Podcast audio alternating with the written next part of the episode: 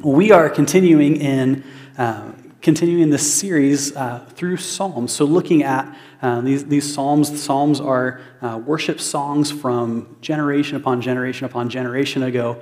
And in this season, uh, we've done, I think there's a few things that we've done as we've kind of navigated COVID, we've navigated all these things. One was we looked closely at the words of Jesus, the stories that Jesus told.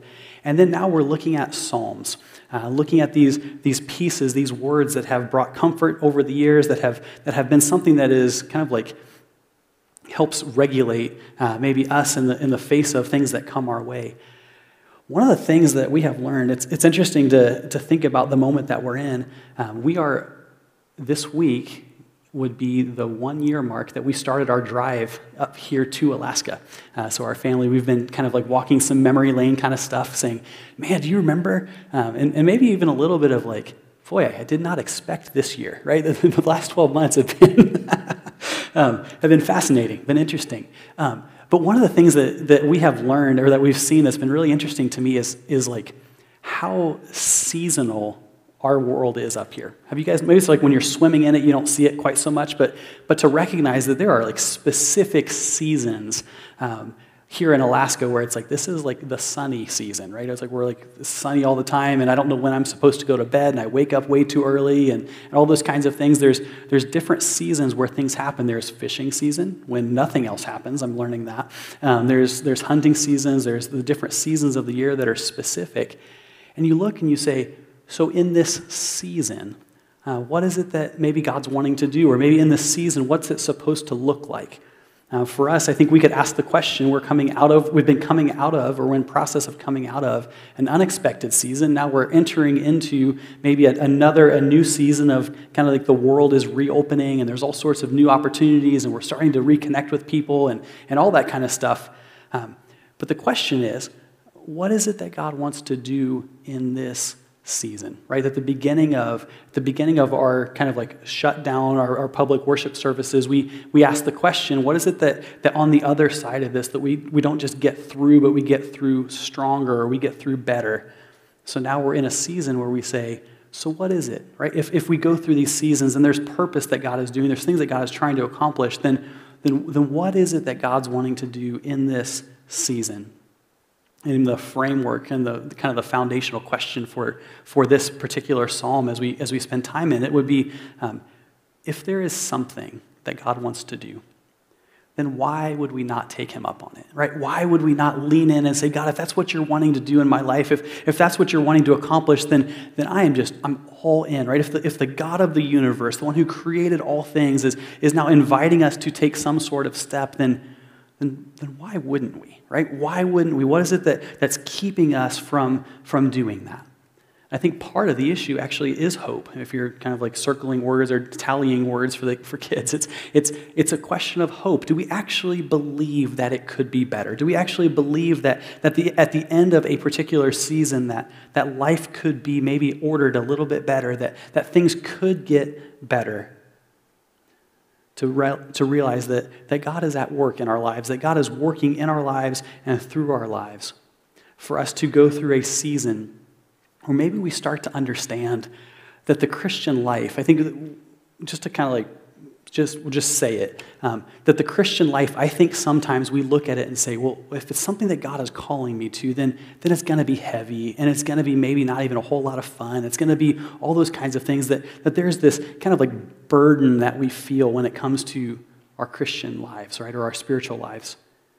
Would it, could it be that, that maybe what god is part of what god's trying to teach us is that that that there is a there is a weight that comes with all of this but it doesn't have to be heavy right? It doesn't have to be, the, it doesn't have to have the heaviness that comes along with it, that the, that the journey, that the process of transformation, that, that you can look at the Christian life and say that, that we can feel the weight, maybe even of the cross, without the heaviness that, that comes with it, that we can feel a lightness even in the midst of feeling the weight of, of, of, of what's happening. It's the tension that we live in. It's the, the reality that we operate in. And so C.S. Lewis, talking about Psalm 19, which is what we're going to spend time in this evening, C.S. Lewis wrote this. Uh, he said, This is the greatest poem in the Psalter. So the Psalter is another word of understand, another way of understanding or calling the Psalms, the book of Psalms. And he says, This is the greatest poem in the Psalter. And he says, and, and one of the greatest lyrics in the world, right? This is an author who has written beautiful words, who has, who has spoken beautiful things, who God has used to, to help us understand our faith in deeper kinds of ways. And he says, This particular psalm, this particular poem is, is theologically rich and helpful, but it's also beautiful, right? It's, it's beautiful that there's this heaviness, but then there's also, or there's this weight, but, but it's, there's this lightness that comes with this well crafted poem. And it's divided into three parts. It starts with, with David talking about creation, talking about the world that God created. And then, and then he talks about the law, this, this way of living, this framework for living. And then he talks about our standing before God, right? The relationship that we have with God. And we look and we're like, well, that's got to be heavy, right? There has to be a certain amount of like just frustration that comes with that because all of a sudden it's like, well, let's, we can talk about creation and that's kind of fun. We can, we can talk about and wrestle with the law and, and all that kind of stuff and, and, and we can kind of get there. But, but then when we start to talk about our standing before God, what it feels like for us to stand before God, what that is like for us to stand before God. And what we're going to see is it's going to be this relationship that we have with God that's, that's driven by his love for us that's, that's encapsulated in this word when the process plays out, when we trust God, when, when God is, is able to, to do his work in us, that, that, that's, that's blameless, right? That we can stand before him in that way, which means that we can be in harmony with God. Right? That's the big picture. That's the big structure for, for Psalm 19. And so for the director of music, a psalm of David, Psalm 19.1, the heavens declare the glory of God, right? This is David, again, like he has in other Psalms, looking out at the world around him, saying, This is incredible. What God has created, the, the thing that God has made, this, this creator who has crafted something beautiful. The heavens declare the glory of God, the skies proclaim the work of his hands. In other words, creation points to the Creator, that, that the glory that exists in creation gives glory to the one who created. Day after day, they pour forth speech. Night after night, they reveal knowledge. He says, But they have no speech. They use no words. No sound is heard from them. Because they're declaring in a different way. He says, Yet their voice goes out into all the earth, their, their words to the end of the world. That he says that, that creation, just in its, in its existence, just in it being what God created it to be, just in the, the reality that the Creator took time to build with intentionality, that that it speaks even without words. Even though it's unable to speak, it declares the glory of God. In the heavens, God has pitched a tent for the sun. It's like, like a bridegroom coming out of his chamber, like a champion rejoicing to run his course. And it rises at one end of the heavens and, and makes its circuit to the other. Nothing is deprived of its warmth that David, looking at, at, the, at the story of creation, looking at what the, the, the, context that God has created for us to, to learn to follow after him, right? the environment in which we operate, in which we live out our faith, says it is good. Right? It's so good that it actually gives glory to the one who created it. It's, it's so good that, that when, it, when it operates within the order that the Creator created it for, that, that it glorifies the one who created it. It just can't help but give glory to the Creator. Not because of what it's doing, not because of things that it has done to somehow make itself more glorifying, but because the Creator is glorified when creation is operating within the order that it was created for. So this is creation. And then David looks, as he has in other Psalms, he looks around and then looks at, looks at humanity, looks at himself in the mirror probably, and looks at the, at the world around him. So, so how is it that, that we declare God's glory? Right? What does it look like for us to be like the rest of creation, where, where without even having to speak words, it, it gives glory to the one who created? And he begins to talk about the law. He begins to talk about the, the order that, that we're called to live within. And he says, the law, the law of the Lord is perfect Right? He's been talking about creation is right, that creation is purposeful, and now he's saying that, that God's way of living, that, that God's way, that, that the order that God created for us is right and purposeful as well. That the Creator God who, who put everything in creation in motion has also created a process, has created a way of living for us. He says, The law of the Lord is perfect, refreshing the soul. Right? The law of the Lord is perfect, refreshing the soul. So, how does that happen? Because the statutes of the Lord are trustworthy. Right? In a world that is so easily shaken, in a world where, where we lose our confidence, where, where we take our eyes off of God, where, where we're so tempted to lose hope, where we're so tempted to be frustrated, that they're, they're, the statutes of the Lord are trustworthy, making wise the simple. In other words, it's not complicated, right? In other words, it's not about us figuring all these things out. It's, it's, it's, it's simple, but it's not easy, right? It's, it's focused, but, it, but that doesn't make it, make it less hard to do. That better is simple. He says, The precepts of the Lord are right, giving joy to the heart. In other words, we find joy not because we've found ways to make ourselves happy, but we found joy because because life is working. That the commands of the Lord are radiant, giving light to the eyes. In a world that's wrapped up in darkness, in a world where it's, it's, so, easily, it's so easy for us to, to, to just uh, take in the, the, just the, the heaviness of the world around us, to, to see that as God's order plays out in our lives, as we submit to the way that He's created us to live, that, that the commands of the Lord are radiant, that they, that they give light to the eyes, that they let us see what God has made and, and how He made it to work for us. The fear of the Lord. Verse 9 the fear of the Lord is pure, enduring forever.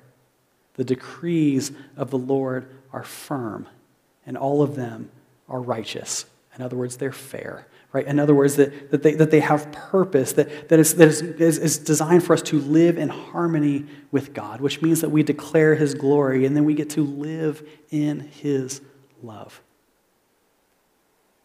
And then verse 10, David, having talked about the law, for us that we tend to fight against rules. We don't like when we're told what to do. We don't like when, when there's like constrictions or restrictions placed on our behavior. But, but David looking and saying, I have, I have come to the end of myself. That then when I allowed the flesh to drive me, when I allowed my, my own desires to, to drive me, then I, then I didn't get to where I wanted to be. Then he talks about the law. And he says, They, verse 10, they are more precious than gold, than much pure gold. They are sweeter than honey, than, than honey from the honeycomb. He's talking about the law, right? Is there anyone among us that's like, I love following rules all the time. I love when, when, I, when I don't get to do what I want to do. I love when, when like whatever it is that I wanted to see happen is, is like submitted to someone else or something else and, and it restricts my ability to make my decisions. When my freedoms are limited, I love when that happens. David says, I love it because I realize what it's like when I get my way, right? I love it because I realize when I, let, when I, when I allow myself to, to just run in whatever way I want to run, that, that I don't get to where I want to be. He's talking about the law that's more precious than gold, that's, that's sweeter than honey from the honeycomb. How? And the key to understanding this is, is not just in the, the existence of the law, but but in what it looks like to apply it to the act of living, to actually take what God has said to us, to, to take with, with one eye on the creation and the created order that God created, and then, and then to look and say, and then this is what God has created us for us, the kind of the, the lane that He has created for us to live in. And when we follow, we realize the value of living in the way that God has created us for, that we find that it's pre- more precious than gold, that it's sweeter than honey. He continues, verse 11 by them, talking about the law, talking about what God has said. By them, your servant is warned. In other words, it starts to show the gravitational pull. It starts to show where it is that we, that we tend to drift, right? Without some sort of clear measure that says this is, this is the way, this is, this is what, what is, is, is the right way. Then there's no way for us to understand what, what, what, what isn't right. It reveals the gravitational pull that takes us away from what God has for us. By them, your servant is warned, and keeping them, there is great reward. In other words, the law is not a punishment. In other words, submitting to the law. In other words, having our options limited. In other words, having a more simple existence wrapped up in, in the focused life on what God is trying to do is not punishment, right? It's not a heavy reality. It's a way of living that's simply better in our humanity, we look at this kind of moment, we look at this, at this kind of statement, and, and it's like, is there anything worse than, than, than having an impulse and not being able to act on it? Right? Is there anything worse than having our, than our freedoms limited in some kind of way? Is there anything worse than us having to, not being able to say, well, that's just how I am? I can't help myself. Is there anything worse than, than having something that, that laid up against that says it, it's not okay, that there's, that there's things that, that aren't right, that there's things that, that aren't acceptable, that there's ways of living and ways of, of acting that, that just simply are incompatible with what God is teaching us, with what God has called us to? Or we say, left to my own devices, right? When my options aren't limited, then, then what kind of trouble do I get myself into? And to that, David says exactly. And that's why they're valuable and that's why it matters. He said, because who, verse 12, who can discern their own errors? Right? Who can look in the mirror, right, and, and give, give them an honest appraisal of themselves? And then he says, forgive my hidden faults, right? This is David going back and forth in this conversation. In some ways, we're listening in on, on a conversation that David is having with God. And he's saying, well, who can discern, right? Who can see their own blind spots? Who, who can discern their own errors? Because we can't see it. And if we can't see it, then how can we fix it? And this is a prayer that David is beginning to pray that says, Help me with my blind spots. God, help me see what I can't see. Help me understand what it is that you want to do. It says, Forgive my hidden faults.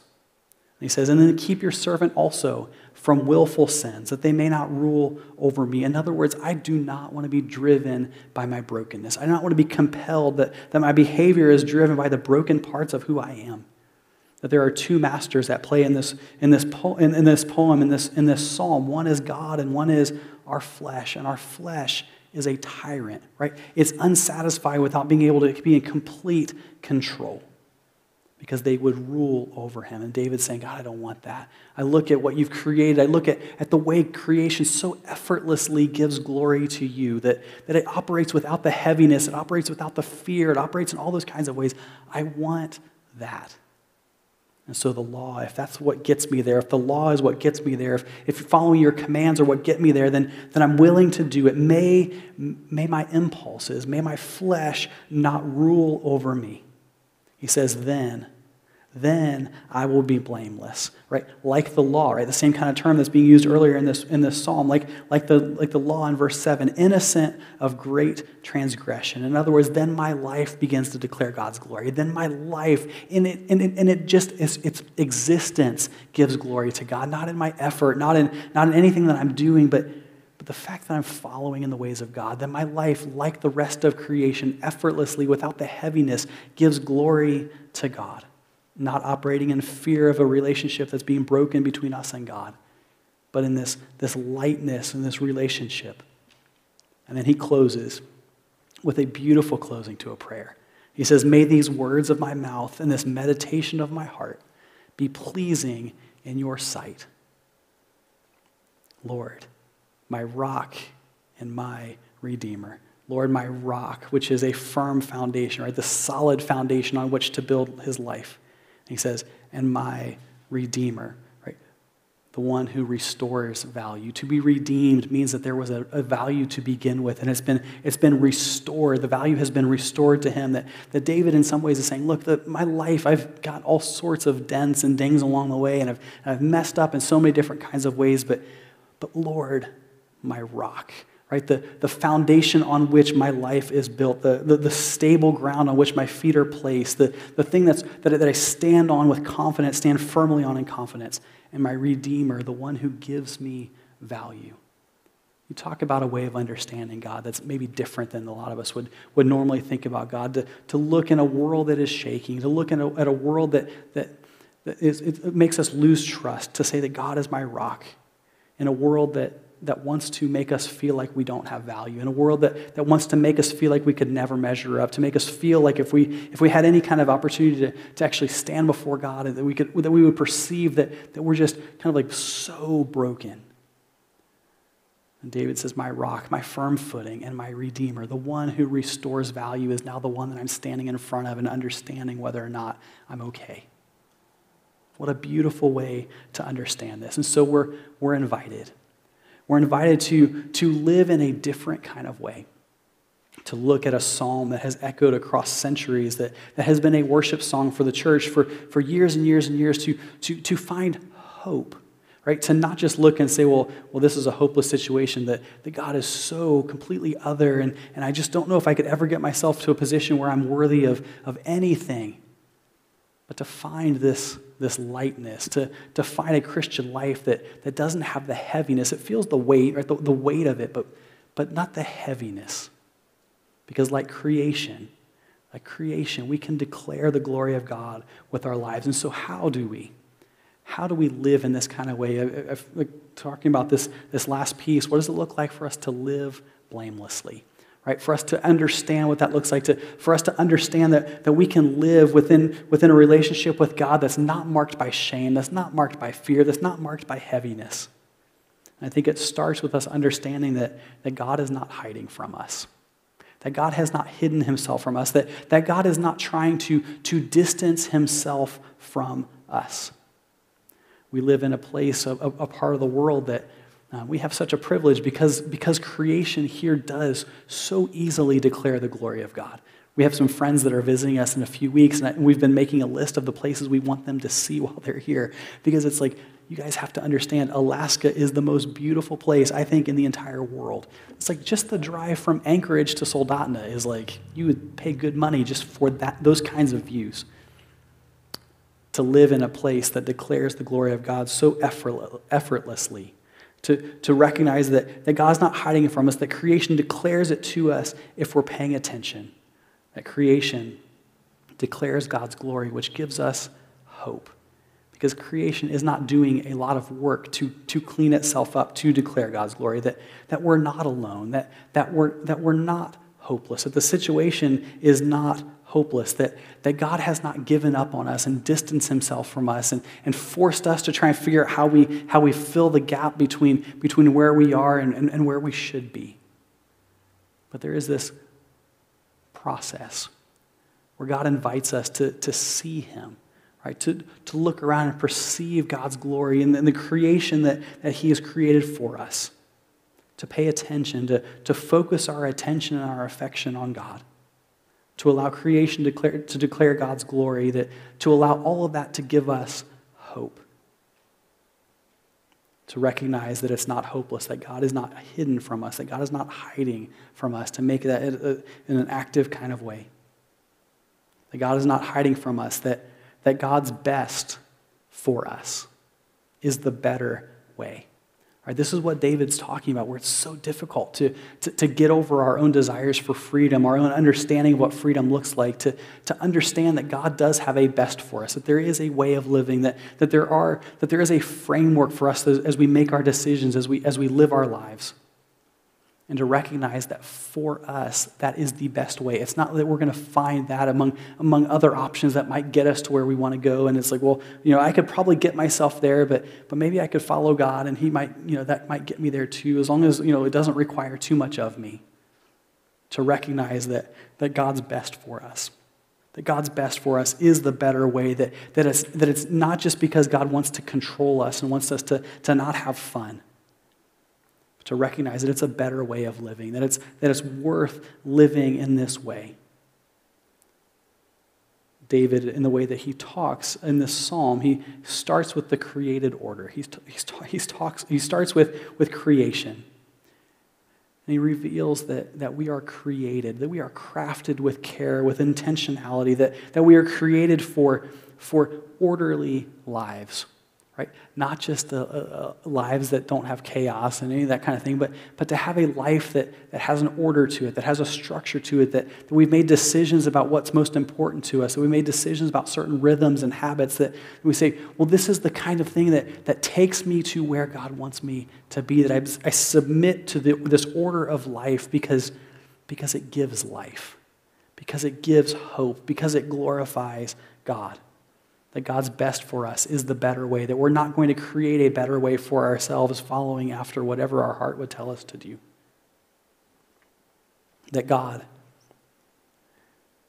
that God wants to help us deal with hidden faults and willful sins. That's a statement, isn't it?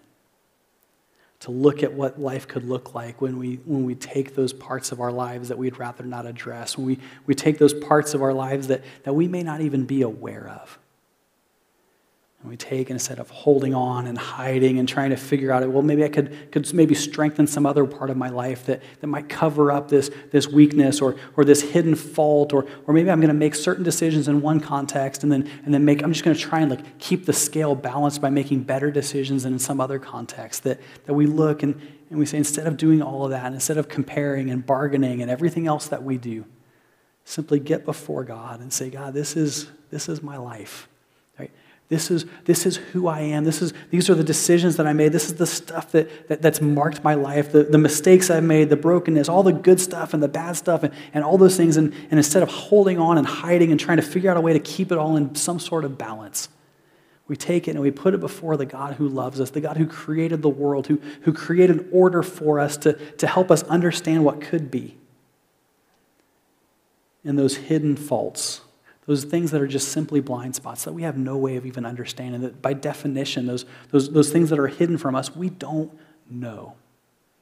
To recognize that there is grace that covers those, that, that God wants to help us deal with, with, with those things. And God is actually glorified in our lives by, by helping us deal with the broken things in our lives, our hidden faults, and then also those willful sins, those, those things that we go back to, those things that we do even though we know we're not supposed to do, those things that, that we might think disqualify us, that, that, that would make God not want to spend any time with us, that, that would make God kind of give up on us. David says, the God who created the world, the God who created an order for which, uh, for us to live in is also unafraid of dealing with the hidden faults. He's unafraid of dealing with the willful sins. The question is are we willing to allow him to do it? Because the truth that, that's at the foundation of all of this is that God wants to make us blameless that God wants to make us blameless in relationship as we stand before Him, just like the rest of creation that, that stands with a lightness in, in relationship with God, that, that stands unafraid before its Creator, that, that glorifies its Creator just in, in its existence, that, that God wants to. That God wants to declare His glory through our lives. He wants us to live in the purposes that He has for us to take all of that and to say, I'm, I'm, I'm, looking at, at the world as, as David looks at the world. He says, that instead of kind of like just like looking at that as one thing and then, and then my life as another and then, and then my relationship with God as another thing, he says, to put that all together and say, what does it look like for my life, just like the birds of the air, just like the mountains, it's just like the stars in the sky, for my life to give glory to God, simply by existing within the purpose that He has created me for. And so the tension that exists is, is us saying, well, there's a way that's, that has been made for us, that, that God has invited us to a better way, that, that he's, he's asking us and inviting us to allow Him to deal with the hidden faults. He's, he's asking us and inviting us to, to allow Him to, to deal with the willful sins. We started this message with a question. If there was something that God wanted to do, if, if God was wanting to do something in our lives in this season, would we let Him? And this is the question. Right, this is the question. And, and David, the reason why he's declaring God's glory, the reason why he's, he's responding in worship to what God's doing is because he's decided in what, whatever season it was that he was writing the psalm, he's, he's decided to allow God to glorify himself in David's life like God glorifies himself in the creation that's around him. And so, how do we get there? Right? What can we do this week? What can we do as we, as we, as we close our eyes to, to go to sleep tonight and to allow God to, to begin to reveal to us? What can we do tomorrow morning that, that moves us forward? Right? The, the life that we're talking about is it's, decision, it's a decision, but then it's, it's decisions that support it along the way. What does it look like for us to live in hope? What does it look like for us to, to be blameless? And the thing that we have as a benefit that David didn't have is what he knew by faith, we know by name. We have the person of Jesus Christ that we can look and we can say, this is the way that's been made for us. Right? The way that has been made for us is it has a name. It's not just that, that we hope, it's not just that we have faith, but, but God sent his son, Jesus Christ, to make a way for us. So our hope for the journey is wrapped up in Jesus. To, to live in the hope of Jesus means that, that we operate in a different kind of way. And in this, in this psalm, there's a beautiful prayer that we could pray tonight before we go to bed. right? That we could take a pattern of prayer and make it the thing that we start our days with. Maybe we, we get before God with a blank sheet of paper and, and, and just some very simple statements that we make to God, just like David did in, in this psalm. That our, our prayer, as we ask God to make us blameless, to help us understand what it is He's created us for, what if it started and, and sounded something like this God, show me. Show me where I drift right? show me where there's a gravitational pull that takes me off the, the mark of your best for my life. Right? And then we, then we just stop for a moment and we let God speak. God, show me where I drift. And then we follow that with a statement of forgive my hidden faults.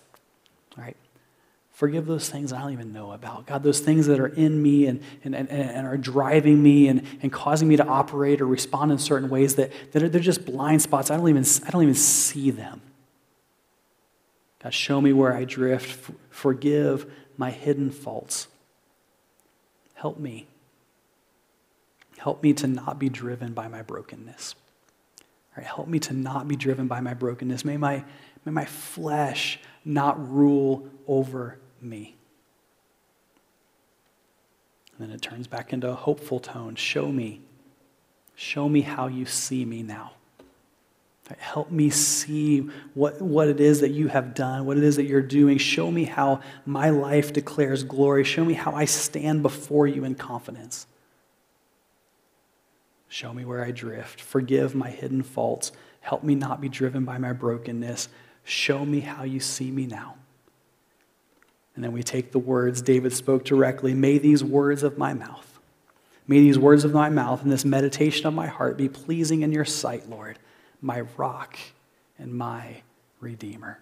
Right? The foundation on which I stand, and, and, and, and, and you as the one who is restoring the value that you created me to have for us to take a simple pattern of prayer, for us to, to get before God and to allow Him to do a work in us. This is a hopeful message, right? This is not a heavy message. When we start talking, as, as, as Jenny was talking about the words that are going to be present in this message, it's like transgressions. Oh, man.